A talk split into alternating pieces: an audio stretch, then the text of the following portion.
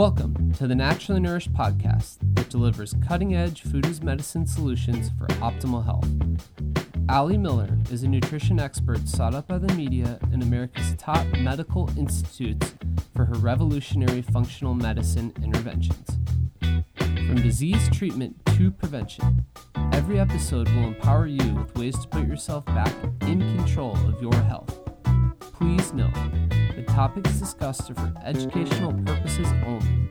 Now, welcome integrative dietitians Ali Miller and her co host Becky Yu. Welcome to episode 96 of the Naturally Nourished podcast. Today, we're talking all about ancestral approaches to wellness. I'm super excited about the breadth of information we're going to cover today. But before we get into it, I want to hear from you, Ali, about your updates, what's going on with the book. I'm so pumped. we're we're getting there, and you know it may be there, like right now. it's possible because we, of course, with summer try to get a little bit ahead of the curve, and the release date as of now should be out by the second week of August. And I've been having so much fun doing a lot of guest podcasts and Instagram lives, and it's just been really cool to hear the feedback of my functional medicine approaches to anxiety and HPA axis and how people are getting really revved up about the opportunity to really thrive and feel optimized in their body again versus just kind of getting beat up daily and, and going with the fact of this is old or this is what aging feels like or this is what being a mom feels like or working a high stress job this is quote unquote normal. Uh, so we're already starting to create a really good churn of energy and I am just so excited for everyone to have a copy of the anti anxiety diet in their hands and keep staying tuned. We're lining up some really exciting events uh, about book signings and um, just make sure that you guys subscribe to our newsletter, which you can do at alimillerrd.com. When you sign up, you'll also get a free two week meal plan. And our meal plan is unique that it also has pop outs on a little, a bunch of information on functional labs we run in our clinic and uh, supplement strategy and such. So, definitely a great free resource for all of you out there.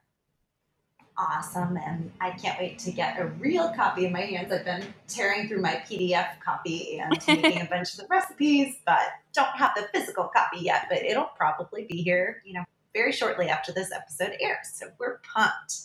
Yeah. Um, and then we've got our virtual keto program. So this will be our third go round, Ali? Fourth. Fourth, fourth. girl. Oh my gosh. yes, yes. So our fourth program of our virtual food as medicine ketosis class. And it is a 12 week program. For those of you listeners that love the podcast, I guarantee you will be obsessed with our virtual food as medicine keto program. Whether you are keto curious or are fat adapted and already killing it and just looking for more functional medicine one ups to continue to improve your lifestyle and your health. Or if you've hit a stall and you're curious about carb cycling and the role of detox, our program is unique in that the sense that it's all real food focused. You're going to learn about the functional properties of food as medicine and you're going to learn about things deeper down the rabbit hole with stress assessments and identifying adrenal fatigue or excess adrenal output. You're going to learn about leaky gut and food sensitivities. You're going to learn about hormones, the pathways of detoxification, and really how you can support your body for whole body health beyond just carbohydrate restriction and a high fat diet. It is so comprehensive, and we're not just talking macros. We're really going down the rabbit hole on addressing a lot of underlying conditions that could be hindering weight loss. Uh, it's an awesome program. We've seen amazing results so far 50 plus pounds of weight loss in our participants. We've seen hormonal reset, sleep reset, just the gamut. Uh, definitely cravings. We see a lot of feedback on resetting our relationship with food and reducing sugar cravings. So that program starts September 4th. It is a 12 week program. Every other week, you'll have a webinar, and there are 20 plus handouts that we provide that we're in the process of redoing. There is an ebook of all keto friendly recipes, and then another ebook that really gets into the nitty gritty of the research. So definitely check out the link in the show notes. It is only $199, and this is probably the last program that will be at that rate. And spots are already filling up. So be sure to snag yours today and really reset your system after the summer to jump full steam ahead into rocking out your fall. Awesome. Yes. I'm looking forward to getting myself back into tight keto after birthday celebrations and things too. So I'm pumped to be along with the, you guys for the ride. All right. Always, always. So let's jump into today's episode and um, define for listeners what we're talking about when we say ancestral approaches. Why is this actually important? What's the goal we're looking to achieve? And what does ancestral mean to you, Ali? Great question. so, what we're looking at is pulling from trends and concepts. You know, the, if, if, we think first and foremost, the, the movement of the paleo diet, I think a lot of the intention of that was getting back into the lifestyle and at least definitely the diet association of our hunter and gatherer ancestors.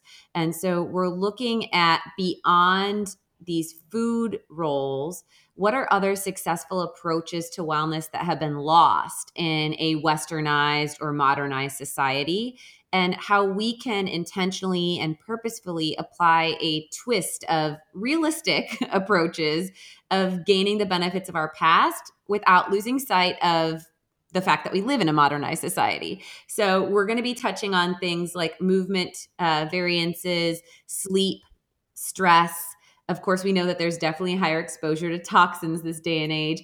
And then, of course, we're going to spend a good amount of time digging into the diet. So, taking things beyond quote unquote paleo and keto and how we can use some of the tools of some of the abundance patterns that we see in ancestral days.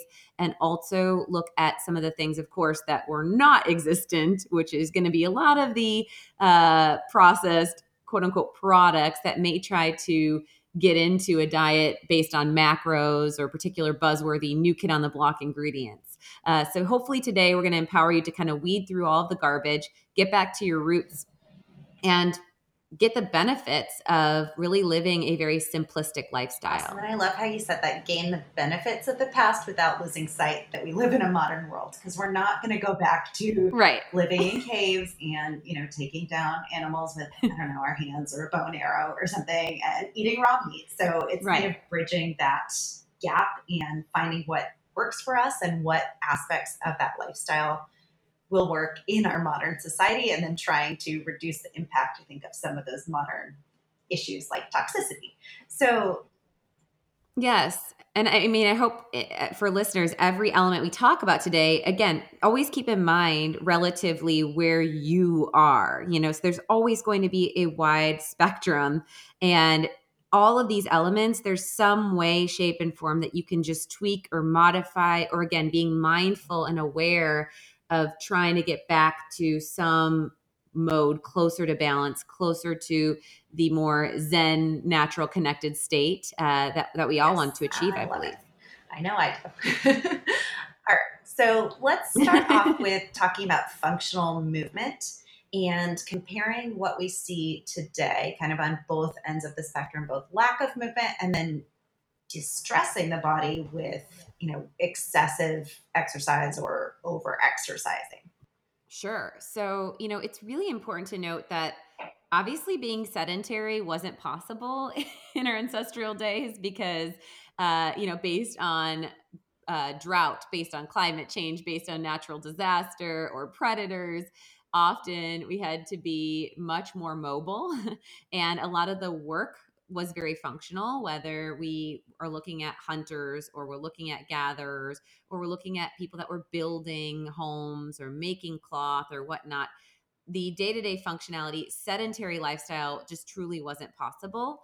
And there was at minimum a movement of two hours a day, if not longer periods of time. And when we look at today's, unfortunately, lifestyle, lifestyle, including myself, you know, I've actually noticed as a default when I move to Austin and I work virtually, I may move less than actually when I was working in the Houston clinic because at least my lunch hour, I was away from, you know, Stella. I was in the office and I would walk every lunch hour to go get my iced cortado And yes, it was in an urban environment and there were cracked sidewalks and whatnot, but I at least got to move my body for 45 minutes minimum every single day, even if it was the peak, peak, peak heat of summer, because it was a way for me to like get out of the cold AC, get out of those bright lights and recalibrate, if you will. And although in other ways, yes, I like live in the hills and I'm much more connected with actual nature out here. And uh, we, we just saw actually, um, a whole family of deer in the yard and an armadillo in my neighborhood last week um, and vultures on our deck and whatnot.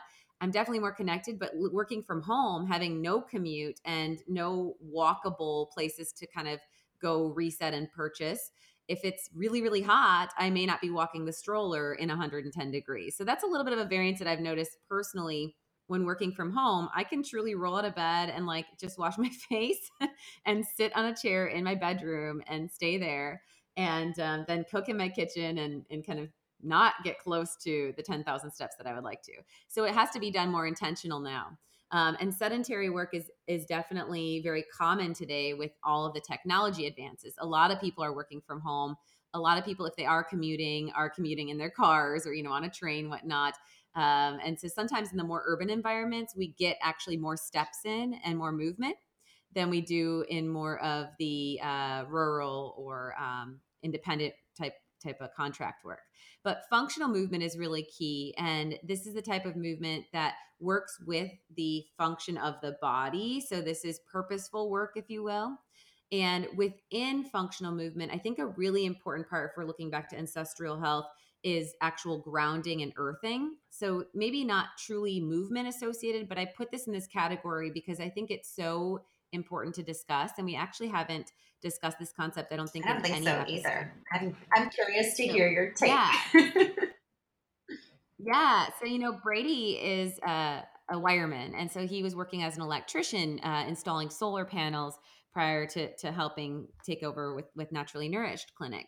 And um, I was talking to him about it last night. I was like, so when you always say, like, oh, is there a ground wire in here? I was like, what does that mean? And he's like, oh, there's actually like a rod that is drilled into the earth, like into our earth. Our earth is actually a gigantic battery. Like this blew my mind actually. so the earth, like actually our ground, the planet we live on, has this gigantic battery charge that creates this natural, subtle electric energy.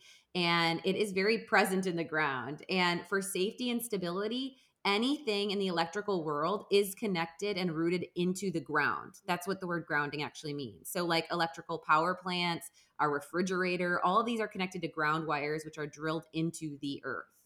Um, and they've actually done pilot studies because the plastics and the types of uh, you know, bottoms of our shoes create this direct segregation from grounding or earthing. So we lose that charge there. None of us are sleeping on mats on the dirt anymore, of course. And a lot of these synthetic materials interrupt that electrical charge, which can definitely play a role. We've actually seen in studies in cortisol levels. Uh, so, this actually can throw our circadian rhythm off. It can play an impact on influencing our stress response and driving adrenal burnout. And actually, we can see immunological and inflammatory impact. There was a small pilot study where they actually were studying for chronic pain medical thermal imagery for people that were practicing an hour of, of earthing, which was basically just walking around barefoot. And they saw through thermal, it's a small pilot of 12 people, but they saw thermal imaging of reduc- reductions of inflammation in oh all gosh, of the participants. So cool. so I'm trying. yeah. Right right? So like it's not just hippy dippy. Yeah, I know, right? ah, so like literally when Stella says hi, Mr. Tree, and hugs a tree because uh, our Tinkergarten class really is all into connecting to the earth. Um, I love that, and I'm like, oh my gosh, like we really need to spend more time doing this. So I would really recommend for this part eh, beyond functional movement which would be intentional, purposeful movement to actually increase your heart rate and exercise moving out of that sedentary state, helping with lymphatic flow and cardiovascular function. Actual mm. earthing in itself, getting barefoot for a half hour or more and getting outside should play a huge impact on your pain, your stress level, and your sleep cycles. Uh, so, soil, grass, sand, and concrete And uh, sand, I mean, I definitely know that there's something so peaceful when you have ocean current as well, which has charge, of course, and and walking in the sand. But even concrete does conduct that surface. Wood, asphalt, and vinyl do not. Good conduct, to know. So important to kind of distinguish the, the variance there. Um, so yeah, yeah, yeah, yeah. And then of course there's always biohacking, right? So there's like all these new products of like, oh, this grounding mat um, that has this built-in charge you can put under your desk, under your feet. You guys don't try to outsmart nature. If you're trying to mimic nature, just like get outside and do it. Um, you know, I just thought that was kind of funny. I was like, no, it's totally counterintuitive. Don't.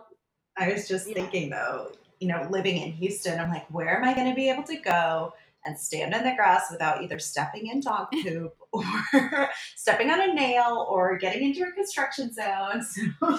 Yeah and you know at, at Bastyr we had a, a zen path um, which was like all these uh, reflexology stones and so i'm totally like oh my gosh i'm resetting up my reflexology path in my yard somewhere. It's going down. Cool.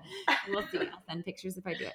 Um, so yeah sitting standing walking outside huge recommendation. And then back to exercise we really want to think of things that have cadence and flow so even if we were hunting, think of it, you know, we were never doing like high intensity interval training. If you actually were running from a cheetah, it was not on a daily basis, hopefully. Your tribe was smart enough to adapt and relocate and protect with barriers and such. Um, so intermittent spurts and sprints, yes, could mimic our ancestors. However, that was not done on a chronic exposure mode. It was much more intermittent, not done daily and the body also had a lot more restorative benefits. So i like to recommend more of like again if you were thinking of relocating and traveling there may have been eight ten miles of, of movement purposeful movement within that period of time but it wasn't this up and down jagged escape mode or high stress impact on the body. It was done with cadence and flow. If you think of tribes that moved with rhythm with a with a drum beat um, this is the type of functional movement we want to go for so I'm a huge fan, as you guys know, of walking. I am a huge fan of being out in Austin, using the hills as my resistance training, uh, using planks and push ups and things that you can use your own body weight.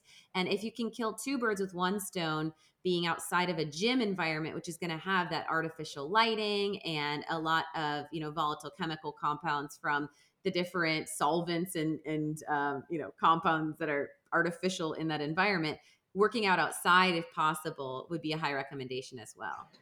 Awesome. And we had a great episode that I'll link to on over exercising if that high intensity piece struck a chord. I know this has been a big learning for me. I used to be a runner and run marathons and do more, you know, spin class four to five times a week and things like that. And I was totally wiped out and exhausted. And it's been a huge learning to transition to doing like one spin class a week, if that, and focusing more on just resistance training for sure.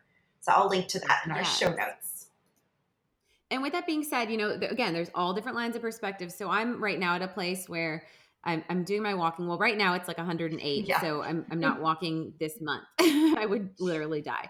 But so I think that's what's making me feel personally stir crazy. So I started doing this plank challenge with myself and I've been hitting up more and Danny and I'm like, you guys give me an at home workout regimen. I like need some arm weights that I pull out my five pound arm weights.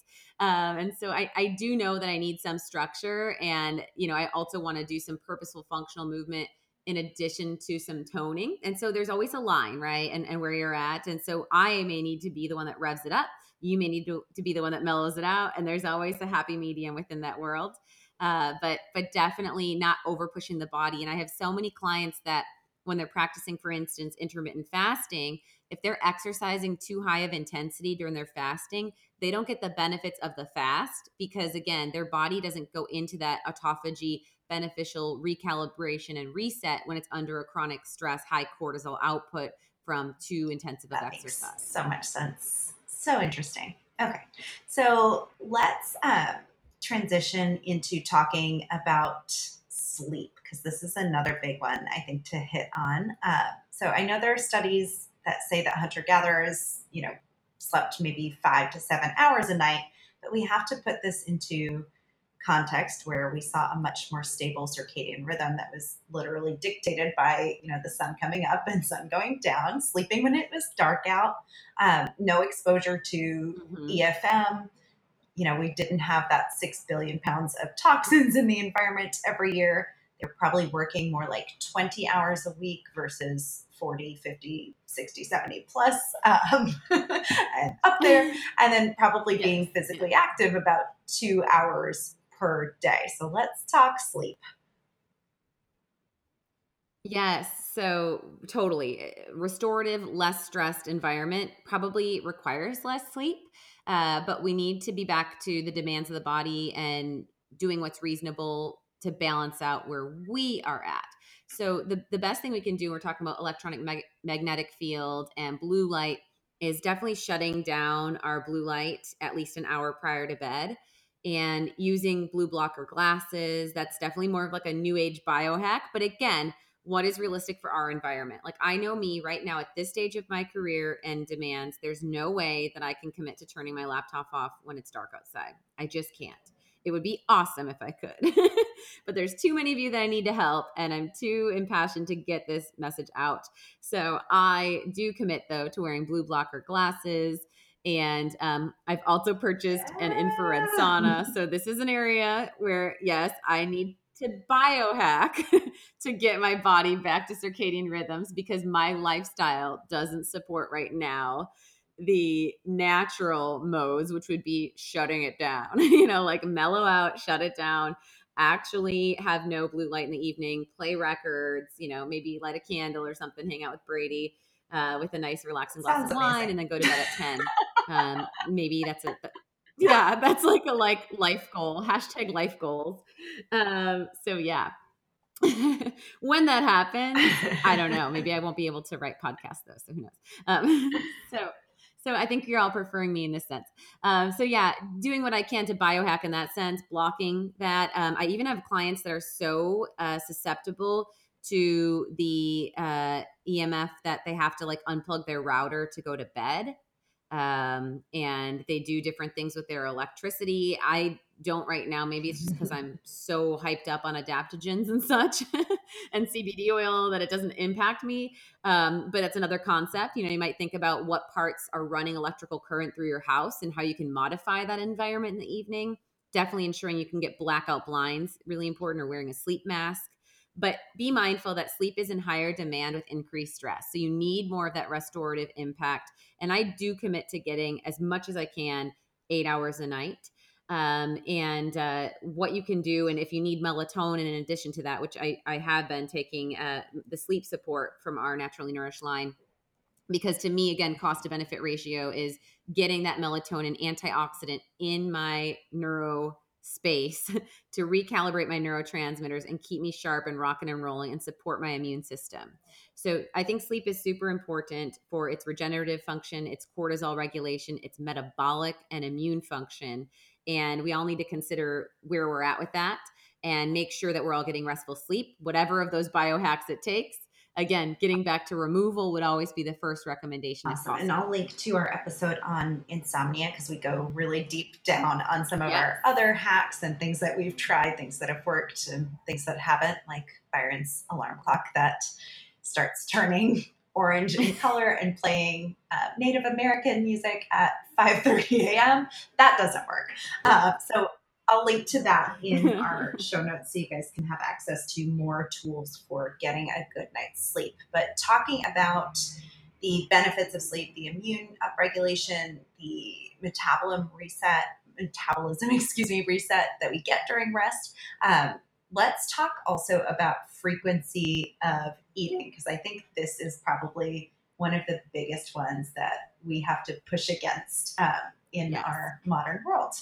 Yes. I mean, we're all too frequently food stimulated. And I mean, fasting is going to be one of the biggest ways to mimic our ancestors, regardless of culture, because of food scarcity, because of drought, because of, uh, you know, the accessibility, there was always fasting going on. Um, and it may not have been a strategic 16 8, right? like some of us are looking to do, which would be 16 hours without food. So that would be like 8 p.m. until noon. and then eating only during an eight hour window. Um, that's one of the easiest ways to reap the benefits of this intermittent fasting or just pulling the frequency factor of snacking out of your diet and going back to like two staple meals and maybe one protein shake or something like that with greens. These are great techniques, and you may even consider a quarterly bone broth fast, um, especially if we're looking to balance out our amino acids. And, and we'll speak to that when we're talking about protein selection and getting into the nitty gritty of ancestral approaches to food selection. But um, definitely, we see in research the benefit of insulin levels declining with less frequent exposure of eating or less frequent snacking, less digestive distress because the body's actually able to kind of shut down digestive function. And then we get more nutritional activity in the body. Whereas if we're constantly eating, that's actually stressing the system to mechanically, enzymatically break things down and process the foods. That actually requires a lot of energy of the body. And that deters the immunological function of the surveillance system and the benefits of autophagy. So we'll also link, of course, our episode on intermittent fasting but this is one of the best tools that you guys can do. I will say it works best if you are someone that's using a ketogenic lifestyle or diet that is very low in carbohydrate and higher in healthy fats because you're going to naturally have more satiety. Um, but even if you're low glycemic, practicing intermittent fasting, low glycemic, I would define as like less than 90 grams of carbs a day, which I don't recommend anyone going above that truly. So, you know, even if you're doing two fruits and one starchy vegetable and then not uh, restricting your non starchy, ve- excuse me, two fruits, one starchy veg, and then not restricting your non starchy vegetables, that would probably put you more low glycemic world. You still could actually be producing ketones when you're practicing this fasting model, especially if you extend it into like an 18 6 so, listening to your body, eating only when hungry, and reducing the frequency of food exposure is a huge way to reap ancestral benefits. Yes. And we're still so often hearing, you know, trainers and things like that suggesting like six small meals per day and eat every two yes. to three hours. And it's like, guys, that hasn't worked for us so far. So let's try something else. Uh, totally. Yes. And if you are having carbs, you know, you may have more of the blood sugar drops when you're not eating. So you may get that hanger. And really, what I'd recommend doing is just ensuring, first and foremost, that you're not doing any naked carbs. So if you're having a carb, it's always paired with protein or healthy fat. And then you may play with reducing your carb intake. See how you feel if you had just eggs with Brussels sprouts and fresh thyme and goat cheese at that breakfast instead of, you know, having that with the sweet potatoes or especially rather than having just a bowl of berries on their own and not having a, a fat or a protein. That's going to definitely give you that peak and that crash. Awesome. So I'll link to our episode on intermittent fasting. And then we also have a blog post on bone broth fasting, which I just came off a three day bone broth that my husband and I try to do about quarterly. We were feeling like we were eating out and drinking a little bit too much and having way too many celebratory outings. So we did a little reset this weekend and I feel awesome. Good. Oh, awesome. Awesome. Yeah, definitely a good yes. blog to link. All right. So going into actual foods and food selection, let's start off with this concept of being a locavore. I know this is one we're both super, super passionate about. Um, and then let's talk about yes. what being a hunter gatherer looks like in the modern age when we're not like foraging in the forest. yeah, yeah. So, you know, this idea of, of eating seasonally and buying locally should be a huge goal. And the reason for that, of course, is that you're going to get the most nutritional density from a food that actually is able to peak its growth attached to that tree, attached to that plant base. Uh, you know, too much produce that we're eating these days are, are picked before their ripeness. They are artificially um, ripened by ethanol and um, gases. And this does not allow that nutritional complexity and density of antioxidant phytocompounds to develop. And when a food is grown also in more of a synthetic environment, they're not going to get that defense mechanism against environmental uh, like drought and blight and things like that. And that's what also builds up their phytocompounds and antioxidants when the plant has to kind of fight for itself and it doesn't get that artificial pesticide or chemical uh, coating, if you will. So seasonal, organic, and local is huge, and allowing things to actually come into fruition in their full food form. And if you're able to source at a farmer's market or purchase through a community supported agriculture, um, which is like a prepaid box, maybe in your area where the farms are going to source, you're going to get things that were likely harvested within days of your consumption versus months huge difference there in what you're consuming and also the attention to the soil diversity the mineralization um, and most of those farms especially if organic or sustainable are using compost. You're going to get a lot more microbiome support from those soil based organisms.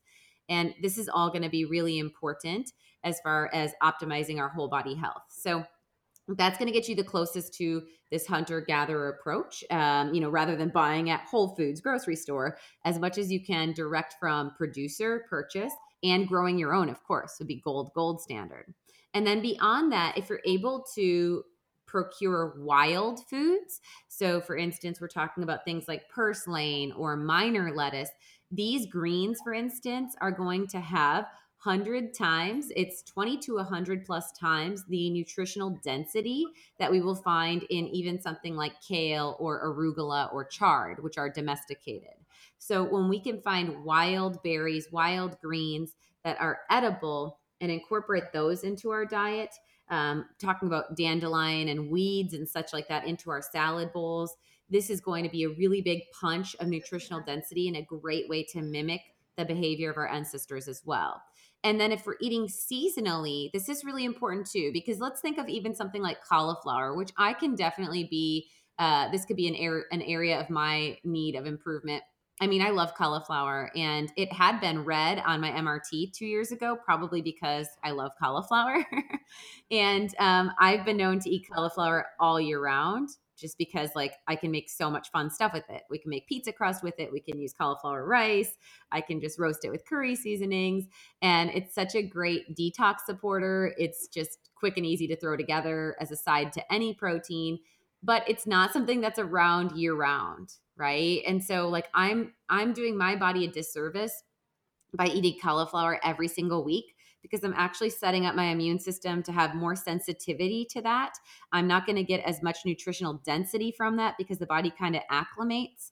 And it would be much more beneficial for me to even consume something like the the hot peppers that are available now in August, um, which you know, yes, they have solanine, but I'm not someone that's had an issue with nightshades in my past or currently as I've done elimination diets. So even though I might perceive that to be less nutrient dense, eating these heirloom varieties of like the globe eggplant and the hothouse peppers and, and the tomatoes, um, which are in season right now, and the shishito peppers, these are the foods that should be much more nutritionally dense and also should be easier for my GI tract and help to um, support my immune system to not get into that intolerant state. Yep, I'm totally guilty. I had cauliflower last night. I'm sure you saw on Instagram. I love cauliflower, guys. Me too. In my defense, I was preparing a uh, slow cooker blog recipe that'll come out in the fall time, but still, um, so so important. And then um, beyond the concept of, of produce and approaching approaching our produce this way, um, let's talk more about protein choices and um, animal consumption and sourcing. But actually, before we get into this, I want to have a very timely word from our brand new sponsor. We are so excited to announce that this episode of the Naturally Nourished podcast is thoughtfully sponsored by Further Foods. Yes. So, Further Foods, for those of you that are not familiar, uh, is a line of products that have the highest quality food as medicine supplementation. They started with a grass fed bovine collagen, which is pasture raised. They have also a wild caught cod collagen. All of their products are non GMO certified, hormone free, and antibiotic free. And their community is made up of functional medicine doctors, nutritionists, health heroes and advocates. And they really work to build this platform of this expertise to inspire the use of their products within innovative recipes and strategy that work daily.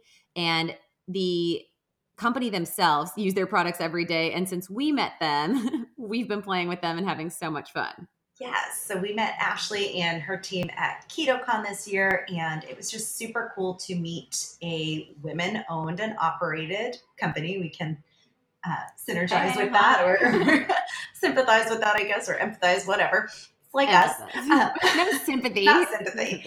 empathy. Um, or that's just that's just like us. Um, so each of the three women on the team actually has their own personal experience with chronic illness, from IBS to Crohn's to thyroid disease.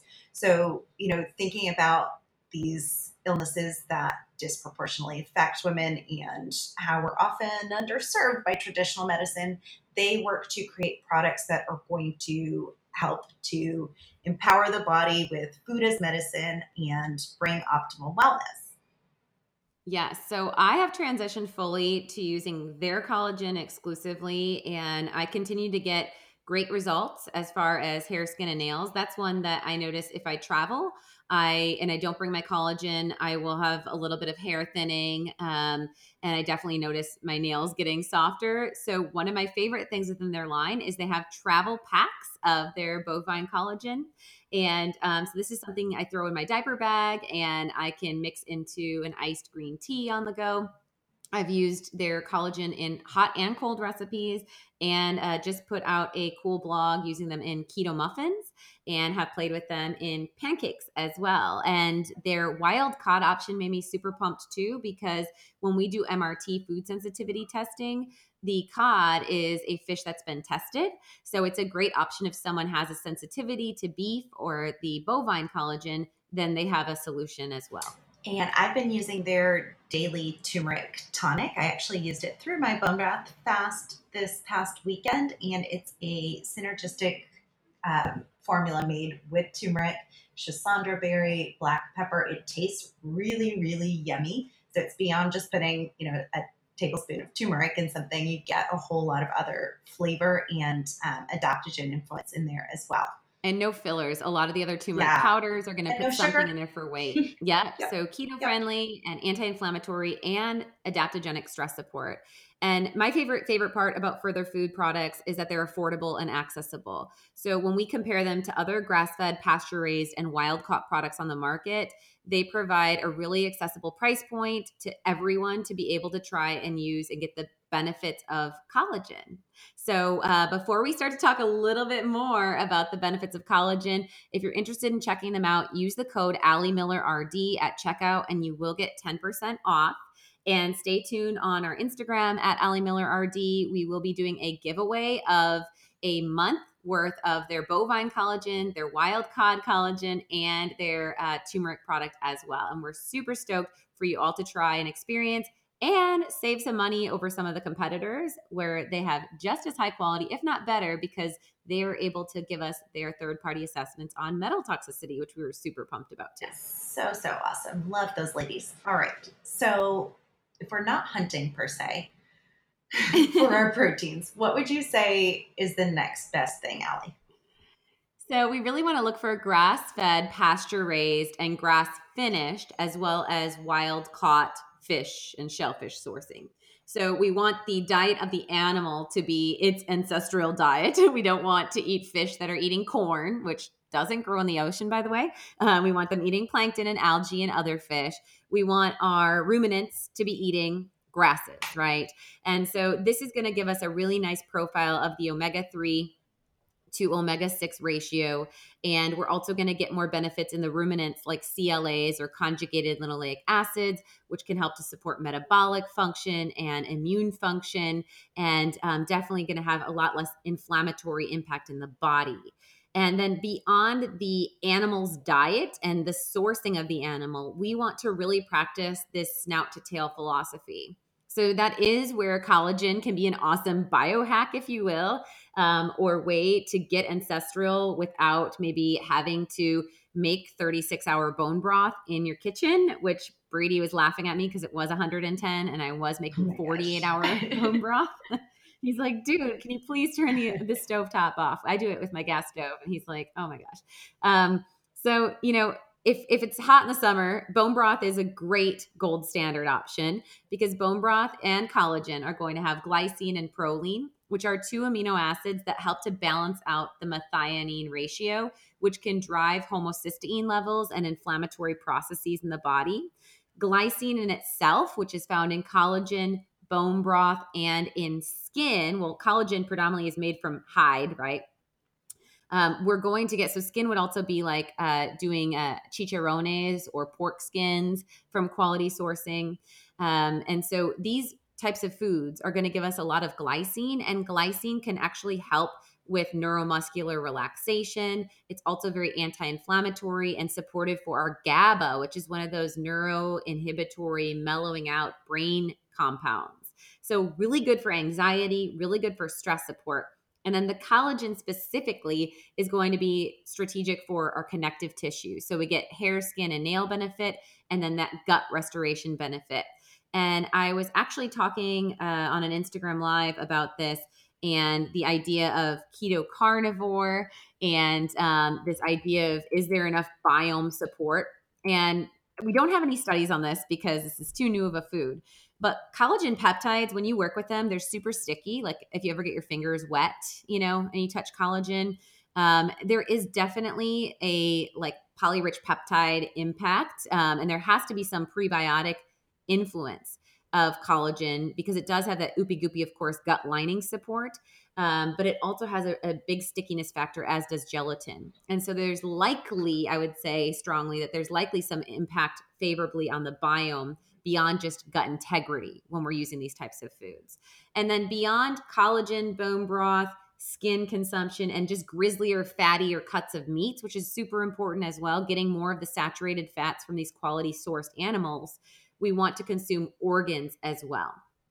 Thinking back to ancestral health, they ate again snout to tail and they would go for the vital organs first. This is the most nutritionally dense parts of the animal. So we're talking about getting high amounts of B12 and zinc and CoQ10.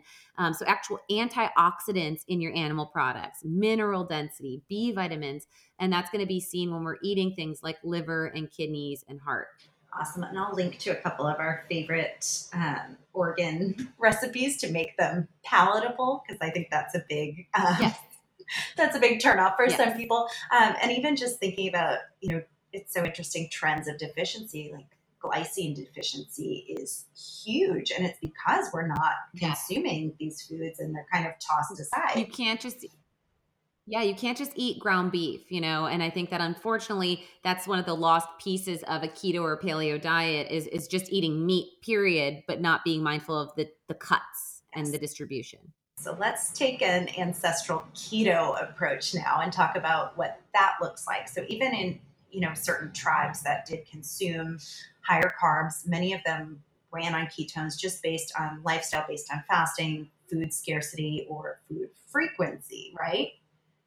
Right. So even if it was, you know, one of these tribes that did a higher legume or pulse type diet with higher carbs, many of them were still hybrid machines, if you will, running on mm-hmm. ketones and glucose.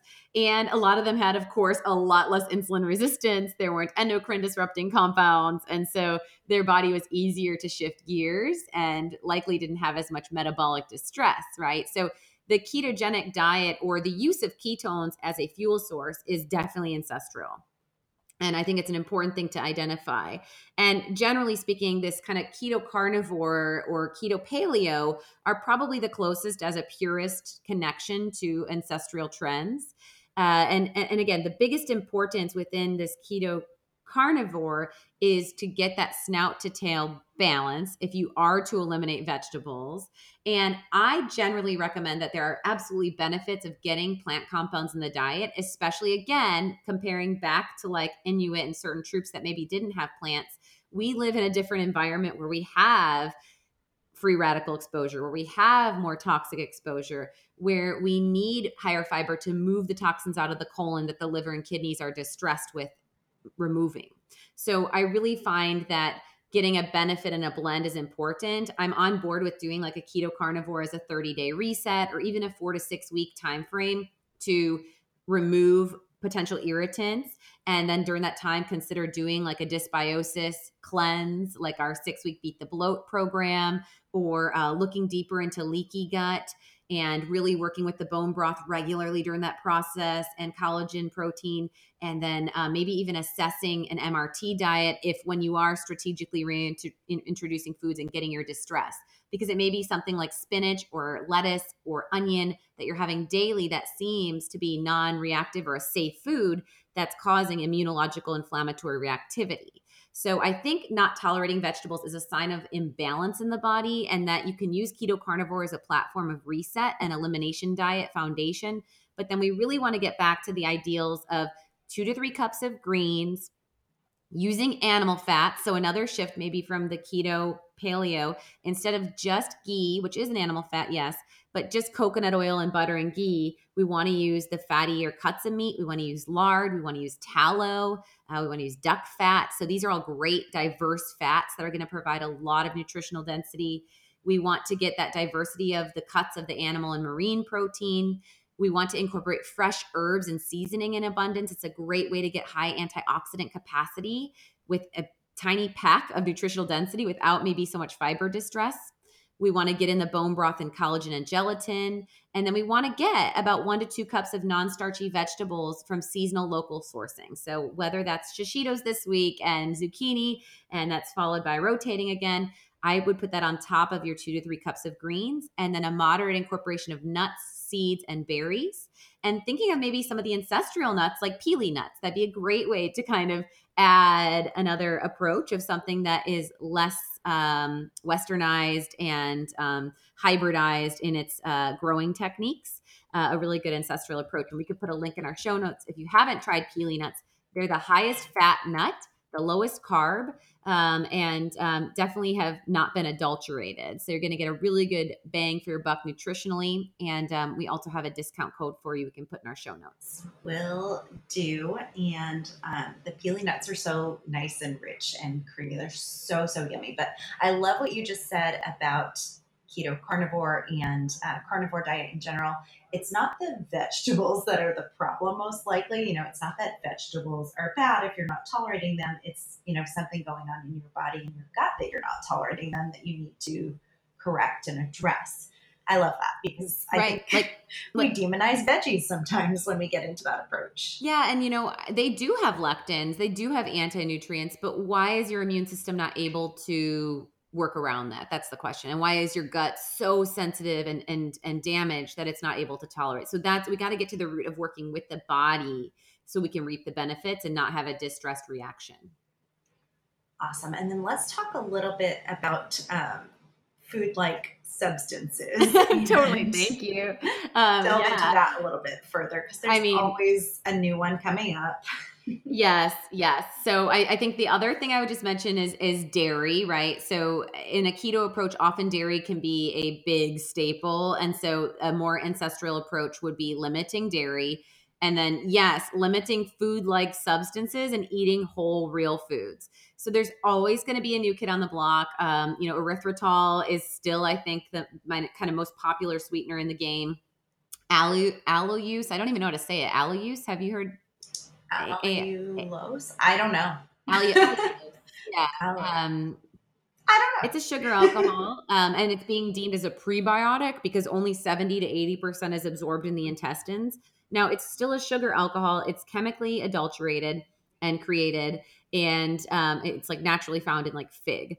Um, but it, it's getting it in a white powder is not a real food and um, it's absorbed in the intestines 70 to 80% and comes out in the urine unmetabolized again. So total gi distressor and um, i would definitely be concerned about a microbiome uh, disruption and absolutely that hypoglycemia insulin resistance spike um, or so either insulin resistance because you get the ding dong effect of sugar and you don't have sugar coming into the cells or the spike your body tastes sweet and you get that cephalic response where your body releases insulin and then you go hypoglycemic crashing and you get headache and and uh, brain fog and hunger.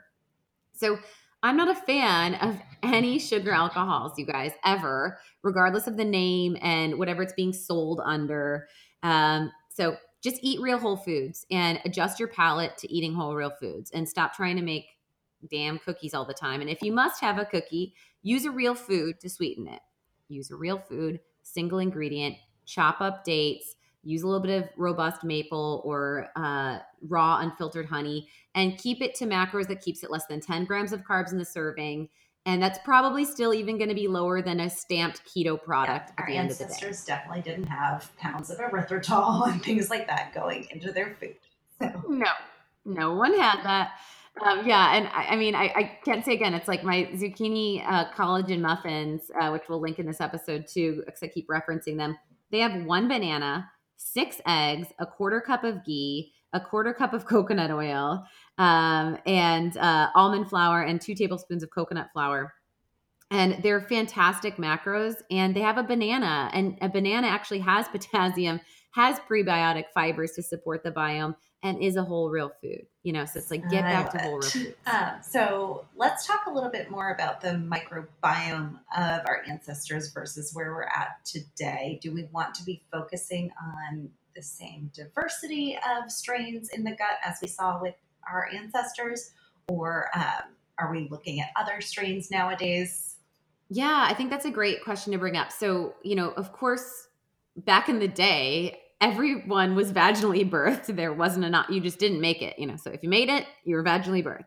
Um, so every child was exposed to the vaginal cultures of the biome. Also, every child was breastfed because, again, that was the only food source that was available. So now we're looking at a definitely different situation with cesarean uh, C sections or cesarean births and formula on the market. Beyond that, back in the day or ancestral approaches, there was higher dirt exposure. Uh, there was less exposure to sterilizing chemicals and uh, also less exposure to stress, less exposure to antibiotics. So we're looking at a very different start point. Um, and yes, we saw that there were even commensal or neutral or potentially positive impact of parasites when we try to understand the biome and the guts of ancestors. Um, you know, mind you, they were eating, like you mentioned, Becky, raw meats and things like that. Um, you know, they didn't have preservation techniques in the same setting. And their biome, though, was just so rich and diverse because they didn't have any of the sterilization that we have today. So I really feel that diversity is still key. And one of our goals we'd want to add is trying to have a cultured food daily to try to get that microbiome support of feeding good, diverse bugs, of living, viable bacteria. And be mindful, fermentation was a necessity for preservation. So all cultures ate some forms of fermented foods. And so getting back to that is a great food as medicine prescription. But then when we're looking at supplementation, I really feel strongly that right now we really want to target the lacto and bifido strains, which we know in up to date research to be the most important drivers and producers of serotonin and GABA, those feel good neurotransmitters, um, the most important regulators on inflammatory bowel disease and IBS. So I recommend on a probiotic level, go back to a 50 50 blend of lacto and bifido, like our Restore Baseline probiotic We'll put a link in the show notes about how to do a probiotic challenge and see if your biome accepts this good bacteria and if at a higher dosage you would benefit from our targeted strength, which is 60 billion versus 15 billion, or whether you may need to do a gut cleanse to reset the tank. And then following antibiotics or complete sterilizing approach, you definitely may need, or following a cleanse even, you may need more of like our spectrum probiotic, which has the Saccharomyces boulardii and Plantarum 99 and, and a wider array within 30 billion colony forming units of strains. But I really feel on a probiotic day to day supplement level, we need that 50 50 blend and then use the food for the diversity of the culturing awesome. I'll link to all those products as well as the probiotic challenge and our candida cleanse in our show notes. And I think we have time for one more very, very brief concept, yeah. maybe. uh, I know, and this is a yeah, bucket. I know yeah. it is. Um, so, you know, I think another big trend of wellness when we look at ancestral health and we look at the the blue zones or the areas where people live the longest, um, there's a big trend around community. So let's talk about the role of community and kind of what you think on that front. Yes. So, you know, I think loneliness, isolation, and disconnection drives disease as well. And that kind of ties into with the anti anxiety diet, this movement of balancing this HPA axis for whole body health. And we really need to find our tribes. We need to find our common minded like-minded positive individuals. And uh, you know we, we often that that line your vibe attracts your tribe. And we need to have vibes. In order to send out vibes i believe you need 3d connection. Unfortunately you can't do it through instagram. You can't do it through social media. Um, you really need energy connection and physical touch and laughter belly laughter and being present in the moment and unfortunately, although at this day and age we're the most connected, we can get feedback and email and, and technology responses at the drop of a dime, we're also the most isolated because of that. And so I'd really focus on the disconnecting from our electronics, disconnecting from our social media, and connecting with our hearts and our bodies and our souls. And I want to just just just drop a dime on within this connection another movement that I came up with, which is going to be its entire episode. I'm probably Me not neither. versed enough to do this one, so we'll have to find a guest. Maybe Michael Pollan. Michael Pollan, huh? Um, but you know, leading back to like 10,000 BC is the use of psychedelics, um, whether it has been forms of alcohol or caffeine or cacao or uh, use of different forms of mushrooms and and uh, licking toads and herbs and hallucinogenic plants um, but there is, we're starting to see in up to date research again, this resurgence of this third coming of psychoactive compounds because they create this rawness of releasing addiction, releasing depression, releasing anxiety, releasing ego from the self, I think is the biggest thing. And I think that that's an interesting concept. Um, and that's what we're seeing with like microdosing and, and whatnot. Uh, we are going to be uh, interviewing a mycologist uh, in November. So maybe we'll get him to talk a little bit about that. Um, and I think Becky and I are both a little yeah. gun shy to, to, be the personal experience. like, I don't want to lose my brain. But I just think it's an interesting connection. And um, again, it's this concept, if you look at it regardless of psychoactive compounds, but the connection of disconnecting from ego to reconnect to the spirit and the soul um, I think that that's where we we see huge movements within blue zones and this community and positive and love vibe connection. So we will put together a tie up in the show notes, but big picture for you guys. If you want to connect with ancestral approaches to wellness, you need to A, reconnect to nature, walk barefoot, observe the moon, you know, take time to connect with nature and ground and root in move your body at least an hour a day sleep for seven to nine hours per night and practice rest to recharge during the day. Reduce your frequency of eating and practice some form of fasting. Eating seasonally checking out things that you can forage and purchase locally supporting your local growers because that is your best pharmacy. Eating the whole animal and mimicking intake of skin joint fattier tissues and organs. And then finding your tribe. And if you need to create it, go do it. Awesome. I feel like that's an amazing ancestral manifesto or something that needs to become a, a blog post. And we could add to that go lick a toad, but probably don't do that. so we'll link and sum up all of the things we talked about today in our show notes. As always, please head on over to iTunes and leave us a five star review along with a couple of sentences about why you love the podcast, why you love to listen, what you've learned, because it really helps us to spread our message to the masses. Yes. And if you haven't signed up yet, grab your spot in our virtual food as medicine keto program. We'd love to have you in our community. And that's a great place to start rooting with our tribe. Thank you for listening to the Naturally Nourished podcast. Visit our blog at alimillerrd.com for recipes, wellness tips, and food as medicine meal plans. Connect with Ali and Becky at Ali Miller RD on Instagram, Twitter, and Facebook. Until next time, stay nourished and be well.